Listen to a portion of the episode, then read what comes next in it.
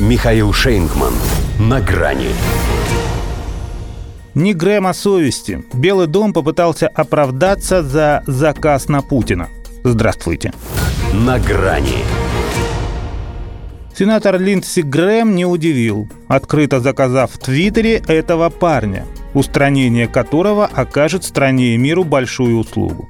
Городской сумасшедший калибра Джона Маккейна, он давно подавал признаки той же умственной необратимости. Да и не он один. Весь их истеблишмент довел свою русофобскую остервенелость до той истеричной кондиции, когда оформленное в идею фикс яростное желание задушить собственными руками уже должно было у кого-нибудь в бессильной злобе сорваться с языка синонимом нашего «да чтоб его». Хотя то, что поиском в России Брута или Клауса Штауфенберга занялся не просто республиканец, а близкий соратник Дональда Трампа, лишь доказало, что и на смену власти там рассчитывать не стоит. Сумма коллективного бессознательного не изменится. Однако именно его принадлежность к конкурирующей организации могла сыграть на Джо Байдена и всех его демократов – для них это был хороший психологический тест на политическую вменяемость, причем с подсказкой, позволяющей им доказать свою относительную, но все-таки адекватность. Простор для реакции предполагал широкую гамму вариантов.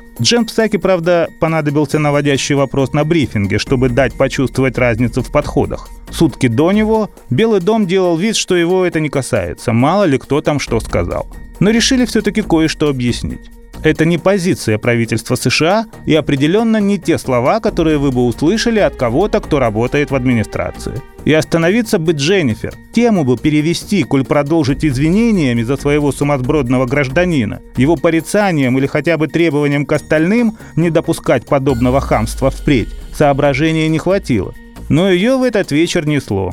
Не в ту степь. Мы не призываем к убийству лидера другой страны, не призываем к смене режима. Это не политика Соединенных Штатов. И вот это уже было лишним. Навеяло. Вспомнились кое-какие подробности, доказывающие, что они, да, не призывают, а сразу убивают лидеров и меняют режимы. Допустим, Саддама действительно не они. Там республиканцы орудовали. Но это их Клинтон при вице-президентстве их же Байдена ржала не могла, когда в Ливии расправлялись с Каддафи. И это сам Байден, едва став Обамой, согласился с тем, что Путин убийца. А этого у них бывает вполне достаточно, чтобы привести приговор в исполнение.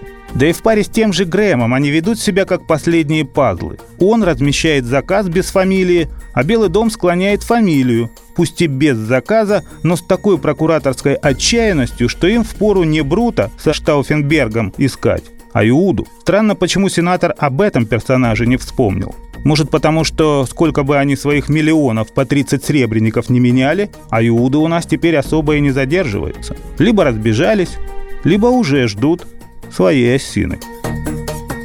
До свидания. На грани с Михаилом Шейнгманом.